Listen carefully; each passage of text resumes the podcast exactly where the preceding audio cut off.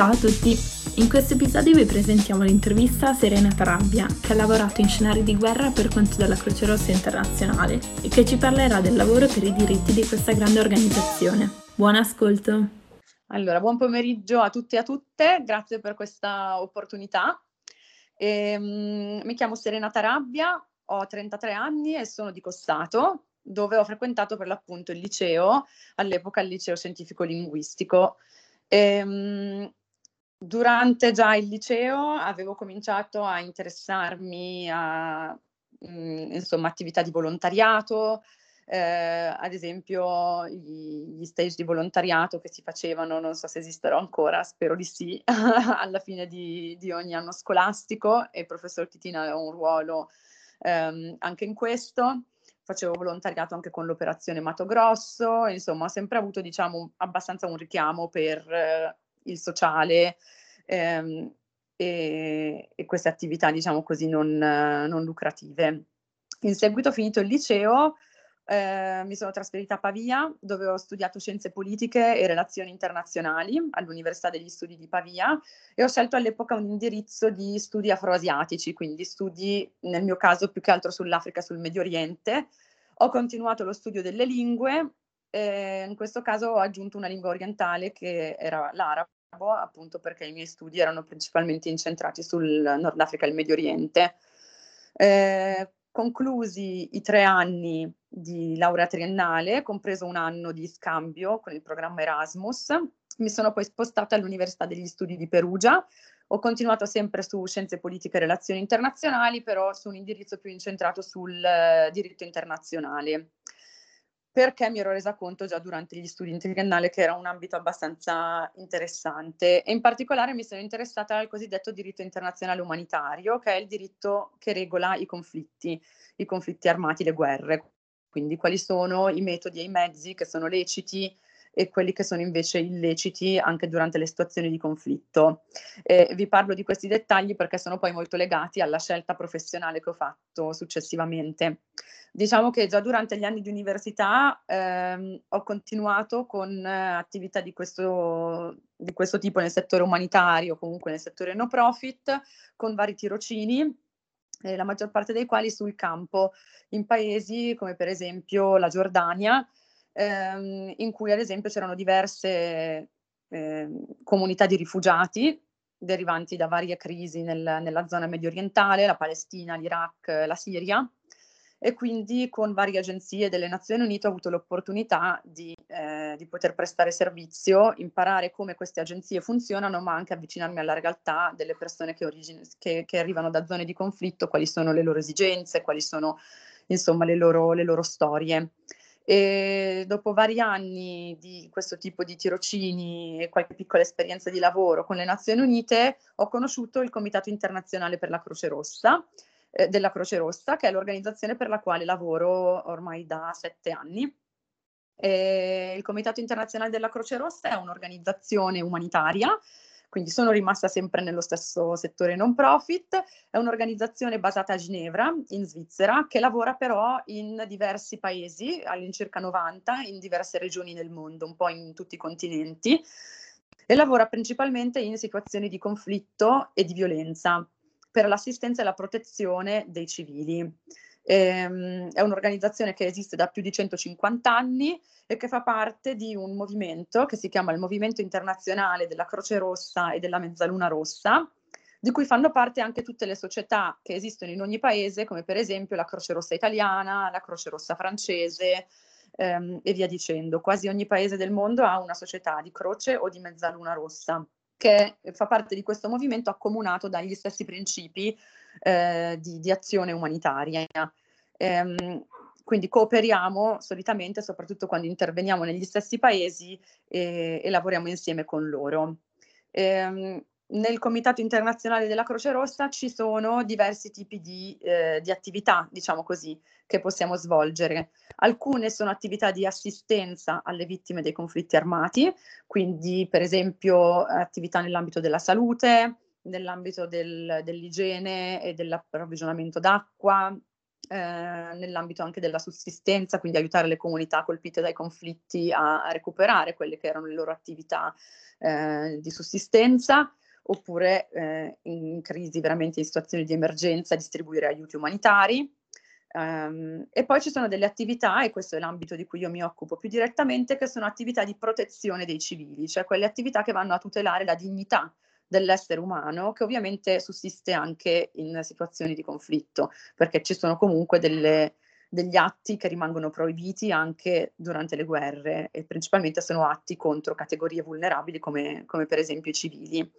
Ci sono tre principali attività che svolgiamo in questo ambito. Eh, una è la ricerca delle persone scomparse, perché forse uno del, degli impatti dei conflitti e delle guerre a cui pensiamo di meno è la separazione che purtroppo avviene spesso all'interno delle famiglie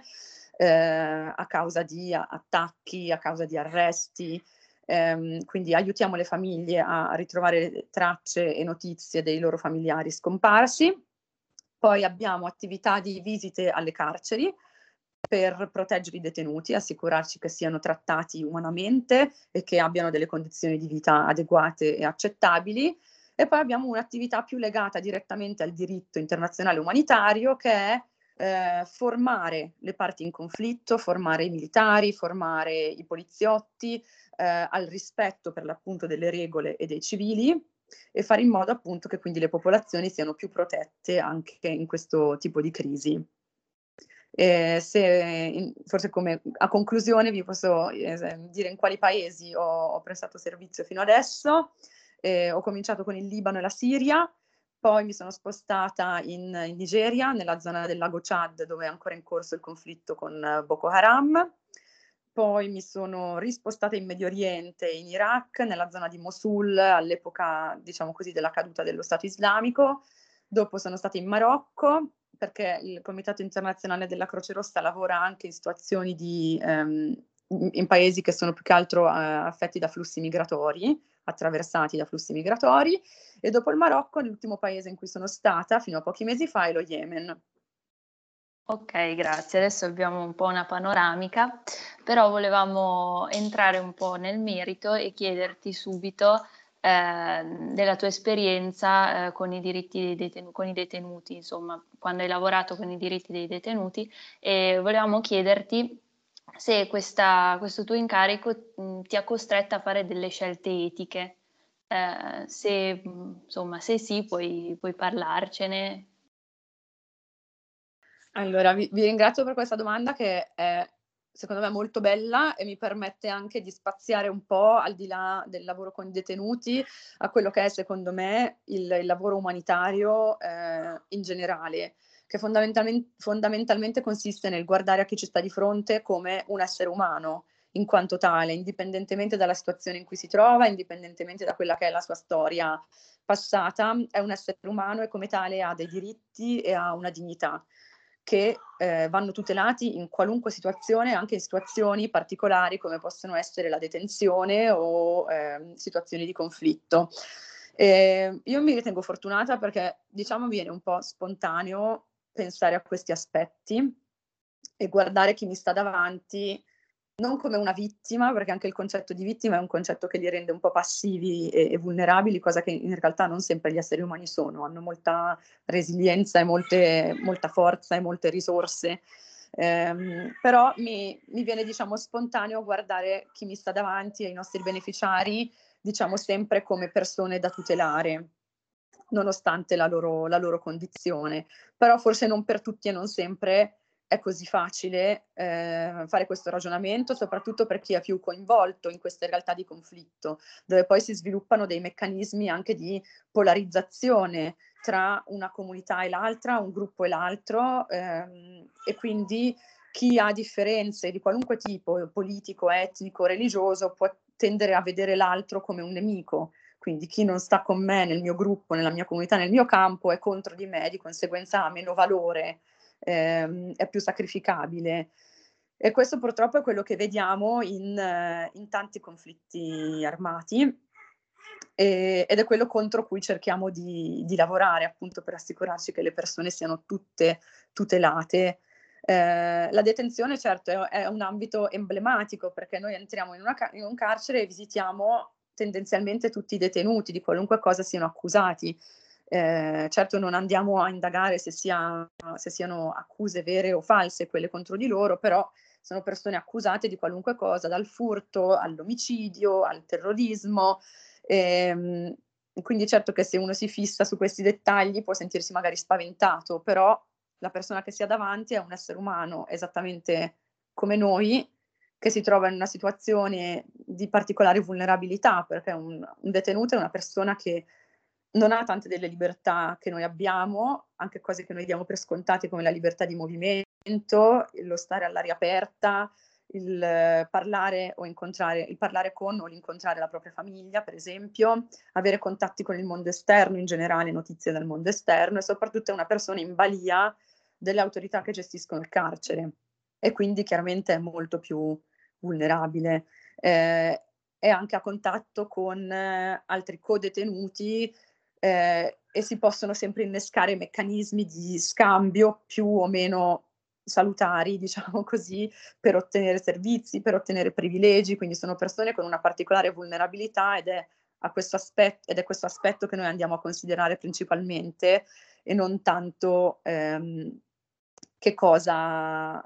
che cosa possano avere eventualmente commesso in passato. Se posso fare un esempio, per me è stato veramente quello più più lampante ehm, di come una persona possa al contempo aver commesso degli atti talvolta atroci, ma rimanere comunque un essere umano con, con, su- con, la sua emotività, con la sua dignità e i suoi diritti. È stato quando lavoravo in Iraq, a Mosul, nel periodo in cui le forze governative hanno riconquistato la città di Mosul dallo Stato islamico. E io all'epoca lavoravo in un carcere dove a un certo punto ci siamo trovati ad assistere un gruppo di donne e bambini che erano praticamente le mogli e i figli dei famosi foreign fighters, quindi questi combattenti stranieri eh, che da, varie, da, vari paesi del mondo erano arrivati in Iraq per combattere all'interno dello Stato islamico. Quindi abbiamo assistito, come assistiamo tutti gli altri detenuti, anche queste donne e questi bambini che erano in una situazione veramente molto particolare. Quindi fino a pochi giorni prima erano quelli che tutti consideravano, soprattutto localmente, dei mostri, perché erano addirittura venuti dall'estero per usurpare case, usurpare territori, combattere, uccidere e forse siete al corrente delle atrocità che sono state commesse, bambini che sono stati rapiti, donne che sono state rese schiave, uomini che sono stati uccisi, persone scomparse, insomma, sono stati degli atti veramente atroci. E di punto in bianco queste donne si ritrovano, eh, dopo aver passato giorni di combattimenti, bombardamenti, fuga, sono state arrestate e non sapevano dove erano, separate dai loro mariti. Ehm, eh, con bambini piccoli, molte di loro incinte, quindi comunque situazioni anche molto delicate e i loro carcerieri erano le persone contro cui loro avevano combattuto fino a pochi giorni prima. Quindi la, la tensione era veramente altissima e di fronte a noi noi avevamo queste persone che ovviamente andavano protette perché rimangono donne, rimangono bambini, rimangono ovviamente esseri umani, nonostante tutto quello che era successo fino a poco prima non c'era nessuna ragione per cui potessero essere maltrattate o trattate diversamente da me o da qualunque altra persona. E, e al contempo, eh, chiaro, avevano commesso degli atti come rapire figli di famiglie della comunità locale e appropriarsene e fa- crescerli come se fossero dei loro figli. Ehm, quindi sì, c'è quest- sempre questa ambivalenza nel lavoro con i detenuti o nel lavoro con i conflitti, nei conflitti, però è sempre importante pensare alla dignità di chi ci sta davanti, perché, perché sì, perché senza questo elemento altrimenti diventiamo Scusate, mi è arrivata una chiamata nel frattempo, spero che si senta ancora. Nel frattempo, altrimenti diventiamo tutti dei eh, qualcosa di meno di un essere umano, a mio avviso, se ci dimentichiamo qual è il valore degli esseri umani che abbiamo davanti. Durante eh, la tua esperienza lavorativa, hai mai avuto eh, dei problemi per il fatto che sei donna e bianca oppure dei vantaggi e anche ehm, se le differenze della, della tua cultura rispetto a, a, a, quella dei paesi in cui lavoravi, se per caso ti è stata di, un problema, ecco. Allora, questa è una domanda molto interessante. Allora, organi- all'interno dell'organizzazione, come donna e come bianca, non ho mai personalmente vissuto problemi di discriminazione. Per quanto riguarda i paesi in cui ho lavorato, chiaramente sono paesi tutti con culture e tradizioni abbastanza, abbastanza diverse da, dall'Italia, da, da, cui provengo. Io poi, vabbè, ho un po' più fa- di familiarità con il mondo arabo perché, va bene, parlo la loro lingua e sono anni che vivo nei paesi arabi, quindi comunque conosco meglio i loro usi e costumi, forse riesco a integrarmi meglio. Chiaramente come in tutti i paesi, eh, ogni volta che ci troviamo all'estero, come in tutti i paesi stranieri, bisogna sempre fare uno sforzo per cercare di capire sono comport- quali sono comportamenti che sono accettabili eh, per loro e che quindi né ci mettono in pericolo né ci mettono nella posizione di non essere accettati come interlocutori e quali invece sono comportamenti che magari vanno evitati o quantomeno eh, mitigati. Eh, sicuramente per noi donne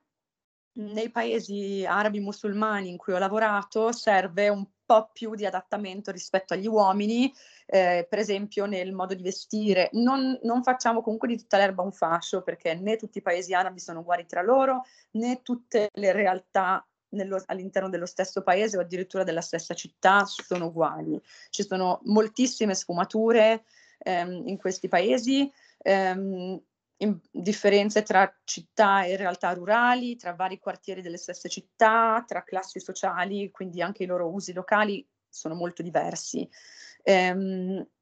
ciò nonostante, sicuramente serve un po' più di attenzione forse da parte di noi donne sul come vestirsi, sul come comportarsi. Ehm, devo dire che sì, a essere onesta, ehm, vedo che eh, alcuni miei colleghi, soprattutto se sono uomini e se sono arabi, sono accettati più facilmente come interlocutori a livello professionale.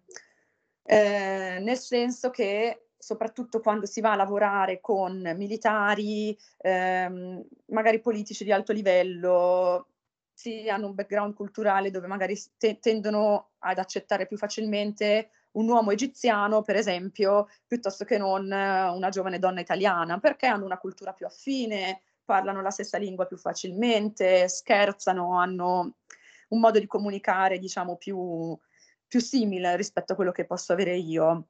Ciò nonostante non ho mai però avuto situazioni in cui qualcuno si è rifiutato di parlarmi o si è rifiutato di lavorare con me ho comunque potuto sempre portare a termine il mio lavoro e mh, nessuno mi ha mai mancato di rispetto, anzi, devo dire che di solito app- hanno sempre quasi tutti, appre- cioè, sì, tutti apprezzato il fatto che parlassi la loro lingua o anche che altre colleghe o altri colleghi parlassero anche solo qualche parola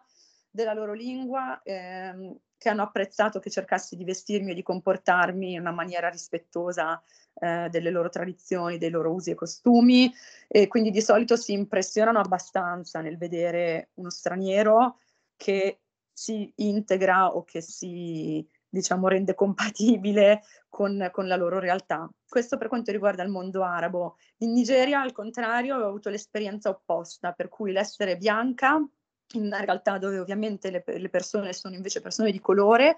mi dava un vantaggio strategico per cui i miei colleghi locali con cui io lavoravo mandavano avanti me e mi dicevano no, no, vai a parlare tu con questa persona, spiegagli tu che cosa dobbiamo fare perché ci sono molte più possibilità che ti ascoltino piuttosto che non che diano retta a noi che veniamo dalla stessa comunità. Non so se questo sia un retaggio abbastanza triste, a mio avviso, del, della colonizzazione, per cui si dà più valore allo straniero che non alla persona che viene dalla loro stessa estrazione sociale. Eh, quindi forse queste sono le uniche realtà che conosco personalmente, il mondo arabo e l'Africa subsahariana. Non posso parlare per l'Asia o per, esempio, l'America Latina o centrale, ehm, però sì, diciamo che sono esperienze molto variabili, dipendendo dalla cultura che incontriamo. E ricollegandoci anche un po' a quanto hai appena detto, che io direi che parzialmente questa domanda in un certo qual modo è stata risposta ma a livello un po' più generale, quindi non solo di genere, eh, hai trovato che le realtà in cui tu andavi ad operare e anche i luoghi fossero come venivano dipinti a noi persone occidentali dai media o che pure, oppure ci fosse una differenza e se sì quanto grande? Um, anche questa è una domanda um, di non facile risposta. Eh, in parte sicuramente quello che vediamo in televisione o sui media è vero, nel senso che quando ci mostrano conflitti come l'Iraq, la Siria, mm, forse di altri contesti in cui sono stata, tipo lo Yemen o la Nigeria, si parla un po' meno spesso, almeno in Italia, però eh, diciamo che le immagini che ci arrivano sono vere per una parte del paese, ma sicuramente, come succede anche in Italia, non tutto il paese è, è nella stessa situazione né lo era prima del conflitto né, né, lo è durante il conflitto, quindi Cossato non è uguale a Milano o all'entroterra calabrese e,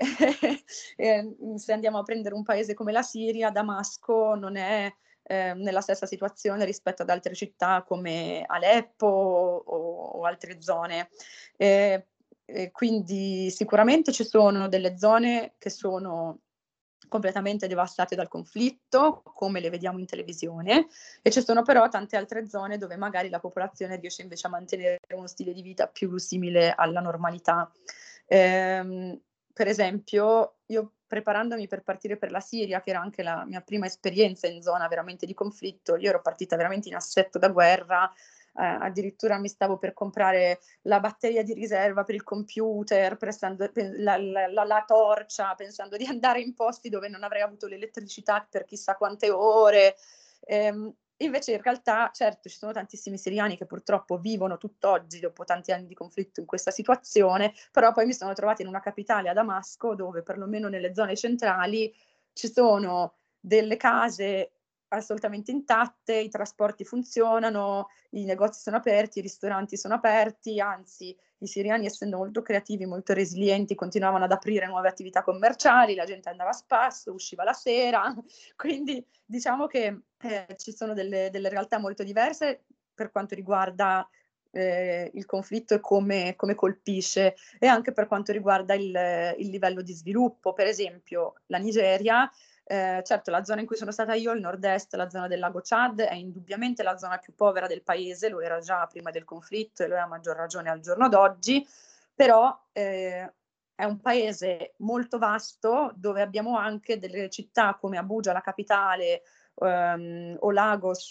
che è il centro, diciamo così, economico, che sono zone con estrema ricchezza, con persone eh, che hanno avuto una buona istruzione, che hanno delle opportunità lavorative, quindi delle realtà mh, completamente diverse, quindi non ovunque c'è povertà e sottosviluppo eh, e devastazione, forse come, come, tendiamo a immaginarci.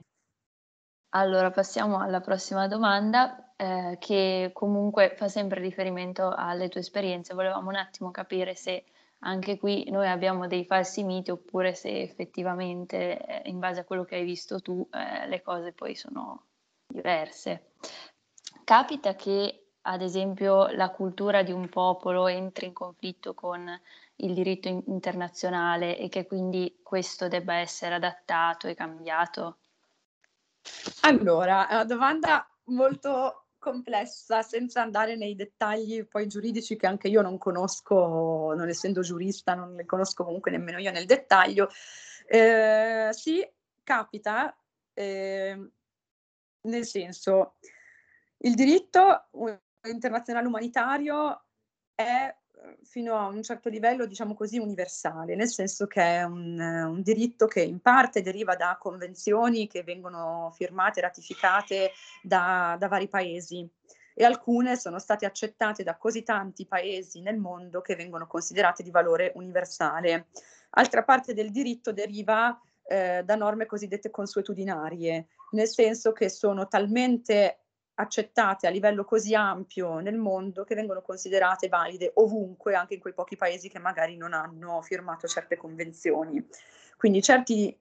valori chiave, come ad esempio il diritto alla vita, eccetera, o alcuni, alcuni divieti, eh, possono essere considerati come validi ovunque. Certo, ci sono poi alcuni paesi eh, che hanno un diritto locale, diciamo ogni paese poi ha il suo sistema giuridico ovviamente che può variare in misura minore o maggiore rispetto a quello degli altri paesi. Se andiamo a guardare per esempio i paesi musulmani, loro hanno tendenza ad avere un diritto più che altro di derivazione, non tutti, ma alcuni di derivazione religiosa, quindi il loro diritto deriva dalla cosiddetta legge islamica, quindi dal, dal Corano e da altre fonti che sono le medesime fonti della loro religione. E questo fa sì che talvolta la loro normativa può essere diversa rispetto al diritto internazionale umanitario. Quindi c'è tutto un lavoro che anche la mia organizzazione, il Comitato Internazionale della Croce Rossa, svolge di eh, ricerca eh, di quelli che possono essere i punti comuni, i denominatori comuni tra il diritto internazionale umanitario e per esempio la legge islamica che vige in alcuni di questi paesi. Ed è un lavoro che si fa anche contando su eh, esperti di diritto islamico, eh, professori in varie parti del mondo, perché esistono dei denominatori comuni esistono dei valori che vengono riconosciuti anche nell'Islam e nel loro diritto, che quindi lo rendono totalmente compatibile con il diritto internazionale umanitario. Per cui sì, c'è una relatività e ci sono a volte delle, sì, delle tendenze a, a, distanziarsi dal diritto internazionale umanitario, però con uno sforzo si può anche cercare di presentare certi, certi divieti o certi obblighi eh, degli stati sotto una luce diversa che li rende più facilmente accettabili anche in paesi che magari percepiscono il diritto internazionale umanitario come qualcosa di origine più occidentale, quindi più alieno alla loro realtà locale. Non so se mi spiego, se sono stata un po' disorganizzata in questa risposta. No, è stata molto, molto chiara, sicuramente. Eh, un'altra domanda che volevamo farle è, riguarda il contesto, infatti ci chiedevamo se il contesto in cui eh, hai lavorato, eh, in cui ti sei trovata, ti ha mai fatto sentire pessimista oppure sfiduciosa nei confronti dell'umanità in generale? Allora, eh, sì, purtroppo devo dire che um, era più difficile, soprattutto all'inizio sperimentavo più pessimismo. Eh, vabbè, un po' perché forse ero più giovane, ero più inesperta e um, ritrovarsi in una situazione in un paese in conflitto non è una cosa a, a cui noi siamo abituati perché fortunatamente cresciamo lontano da, da questo tipo di realtà. E, e, poi ho cominciato con la Siria nel 2014-15, era in, in, pieno conflitto ed era veramente un po' pesante e in, in me prevaleva il pessimismo a, a, fasi alterne, ma mi ricordo che avevo momenti in cui spesso dicevo ok, ehm, è inutile che stiamo qui, è inutile che facciamo questo lavoro, faremmo meglio ad andarcene, è ridicolo, perché purtroppo per quanto un'organizzazione possa essere grande, potente, con risorse sia umane che finanziarie, le esigenze a cui ci troviamo a far fronte sono sempre enormi, molto più grandi di quanto qualunque organizzazione possa, possa fare. Quindi bisogna purtroppo sempre fare i conti con questa sensazione del non riuscire a rispondere a tutte le esigenze, di non riuscire ad aiutare tutti, di non riuscire a fare abbastanza. Eh, per quanto possiamo lavorare tanto, anche più di otto ore al giorno, magari anche il fine settimana, magari alle volte cancelliamo le, annulliamo le vacanze, eh, cioè, nonostante non, non, è mai abbastanza e quindi alle volte viene eh, da, da, sentirsi pessimisti, soprattutto quando ci rendiamo conto che la causa di tutta questa sofferenza è, è l'essere umano stesso. Una cosa che ho imparato facendo questo lavoro è che la vita non è purtroppo come si vede nei film in cui il male viene dagli alieni, gli animali o creature fantastiche, da mostri, viene purtroppo nella realtà dall'essere umano e le peggiori cose che ho visto o che ho sentito raccontare sono atti compiuti da un essere umano contro un altro essere umano. E, e forse è proprio questo fatto che le rende cose così spaventose, capire quanto quanta cattiveria ci può essere alle volte eh, o crudeltà in, in, esseri che sono di fatto uguali a noi. Ehm, poi con il tempo ho imparato a guardare le cose in modo diverso, anche perché altrimenti non, non, si riesce ad andare avanti a fare questo lavoro e a guardare al lato positivo delle cose, quindi non guardare soltanto i numeri e dire ok, ci sono 300.000 persone che soffrono, io ne ho aiutate solo 12, ehm, perché ovviamente in questo modo ci si sente sempre sopraffatti ho cercato invece, e cerco tutt'oggi, di guardare all'impatto eh, individuale che abbiamo, quindi a quanto vale il lavoro che possiamo fare per le persone che ho davanti, in quanto individui, in quanto famiglie, in quanto piccole comunità. E in questo modo si percepisce più facilmente il, il valore aggiunto di questa cosa. Eh, la Siria per me era stato molto difficile perché all'epoca mi occupavo della ricerca delle persone scomparse in un sistema eh, che fondamentalmente è creato per farle sparire, perché è una strategia ehm, purtroppo per spezzare un po' la resistenza della popolazione, dei movimenti di opposizione, per eh, distruggere il tessuto sociale, sottomettere per certi versi ehm, almeno alcune parti della popolazione e non, non, solo in Siria, purtroppo anche in altre realtà succede questa cosa. Quindi era veramente una battaglia contro i mulini a vento, il cercare notizie di queste persone, eh, andandole a chiedere eh, talvolta a quelle stesse autorità che le avevano arrestate e fatte sparire in numerosi centri di detenzione. E quindi io avevo queste famiglie che venivano in ufficio ripetutamente a chiedere informazioni e io in un anno e, e più di, di, lavoro non ho trovato praticamente nessuno. Ehm, quindi ovviamente guardando alle cifre è stato molto negativo come, come molto negativa come esperienza lavorativa. Se invece guardo al lato umano ehm, e all'impatto su queste famiglie, al contatto e al legame creato con loro, diventa un'esperienza molto più positiva, nel senso che proprio a detta di queste famiglie il sapere di poter contare su un'istituzione che li accompagnava nella ricerca dei loro cari, eh, li aiutava, dava loro speranza, dava loro un appiglio e loro, in quanto gente del luogo, sapevano benissimo eh, che le probabilità di ritrovarli erano poche, o almeno di ritrovarli nel, nel breve periodo. Però eh, avevano fiducia e, e avevano speranza grazie al fatto che non erano soli, non erano solo loro ad andare in tribunale, alla polizia o in carcere a chiedere informazioni, ma c'era qualcuno che si interessava a loro e che avrebbe fatto in modo che i loro cari scomparsi non, non sarebbero poi stati dimenticati. Quindi diciamo che il pessimismo si mitiga un po' guardando a, a quello che è il valore per, per, i singoli o per i piccoli gruppi che, che riusciamo ad assistere. Grazie mille. Abbiamo capito, si è percepito che bisogna un po' imparare magari anche a ridimensionare se stessi e le proprie idee che si hanno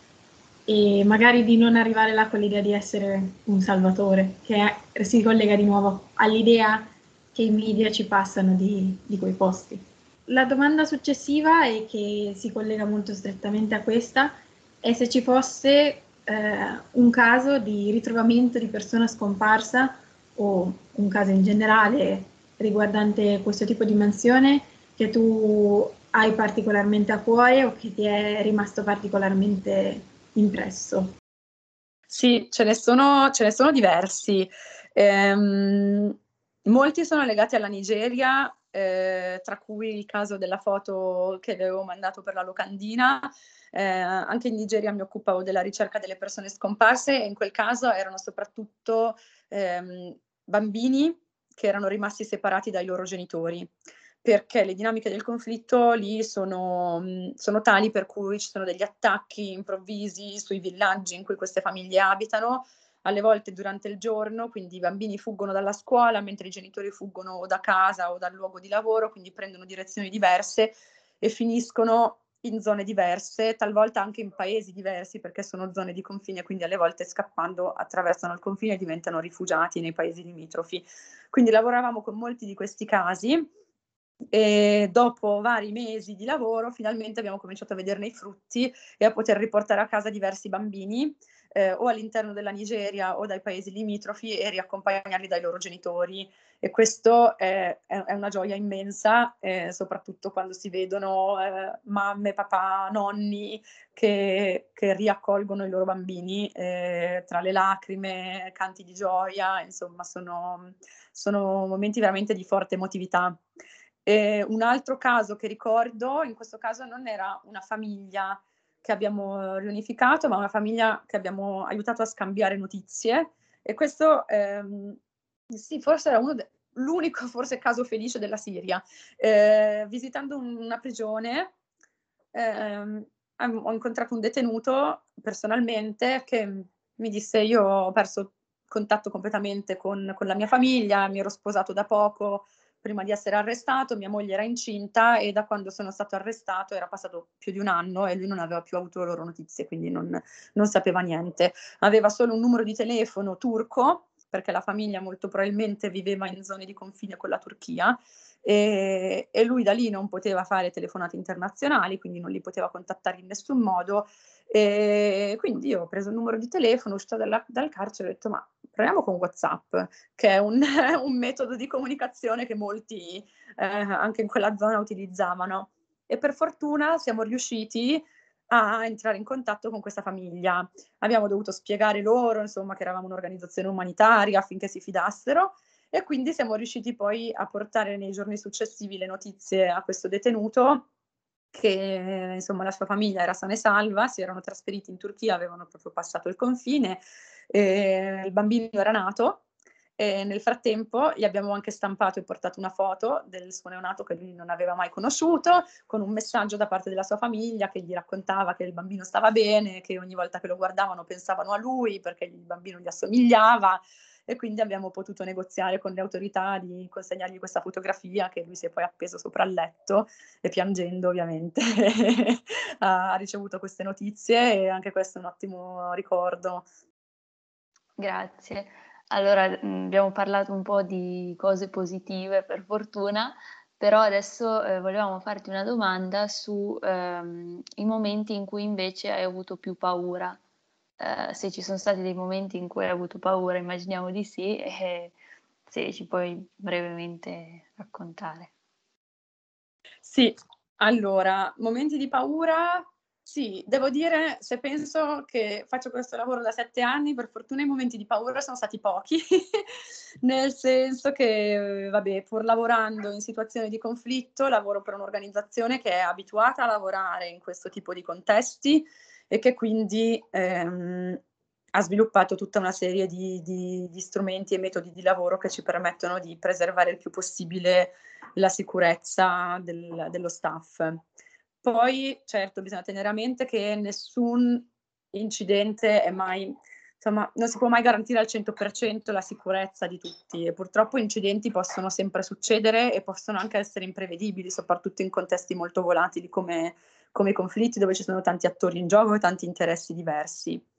Diciamo che l'organizzazione della Croce Rossa conta molto sulla sua identità di organizzazione puramente umanitaria, neutrale ed imparziale, come meccanismo di difesa, nel senso che presentandoci come un attore che non ha niente a che vedere con il conflitto e con le parti in causa, che non ha interessi in gioco e che agisce nella stessa maniera in supporto soltanto dei civili dovunque si trovino, sotto il controllo di chiunque, eh, cerchiamo di presentarci come un attore che in sostanza nessuno ha interesse ad attaccare, perché non facciamo gli interessi di un governo piuttosto che di un gruppo armato, di un partito politico e, e via dicendo. Questa eh, tecnica funziona perché devo dire che l'organizzazione nei suoi più di 150 anni di storia ha avuto pochi incidenti. Però bisogna sempre tenere presente che quando si parte per questo tipo di lavoro, in questo tipo di contesti, bisogna essere preparati e sapere che qualcosa a noi o a chi lavora insieme a noi può, purtroppo può sempre succedere ehm, che può essere un rapimento, un attacco diretto, anche purtroppo alle volte il trovarsi nel momento sbagliato, nel posto sbagliato e ritrovarsi vittime di un incidente che non era eh, concepito per farci del male, ma che purtroppo finisce per, per farlo. Eh,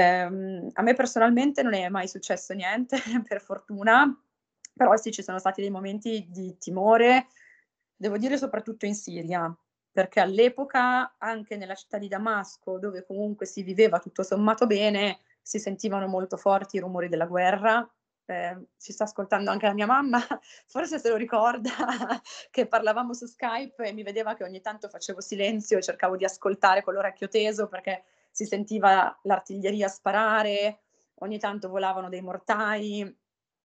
che alle volte cadevano più o meno vicini anche a zone dove noi lavoravamo, quindi comunque eh, non è mai successo niente, però sì, momenti di tensione e di paura eh, ci sono stati. Era anche un contesto dove molto spesso si viaggiava in zone vicine alla linea del fronte, quindi dove sì, la strada era sicura, ma non sempre, alcune volte veniva bloccata, alcune volte c'erano dei combattimenti più o meno vicini, bisognava interrompere il viaggio, tornare indietro, quindi si sapeva di essere vicino ad eventi potenzialmente pericolosi. E, ehm, e anche in Yemen, altra zona, altro paese di, di, di conflitto e di violenza molto, molto diffusa, dove sono stata recentemente, giusto un anno fa, stavamo compiendo un, un'operazione di cosiddetto cross line, quindi dove si cerca di portare aiuti umanitari attraversando la linea del fronte per entrare in una zona assediata, quindi circondata da, da forze avverse. Sono operazioni molto delicate perché richiedono molti negoziati con tutte le parti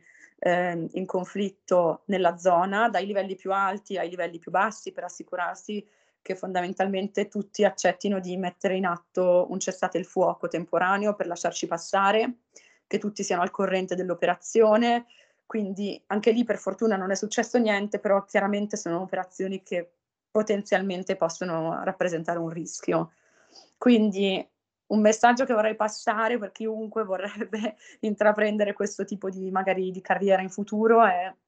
fare sempre attenzione a che tipo di organizzazione si sceglie per fare questo lavoro. Di nuovo sapendo che nessuno è,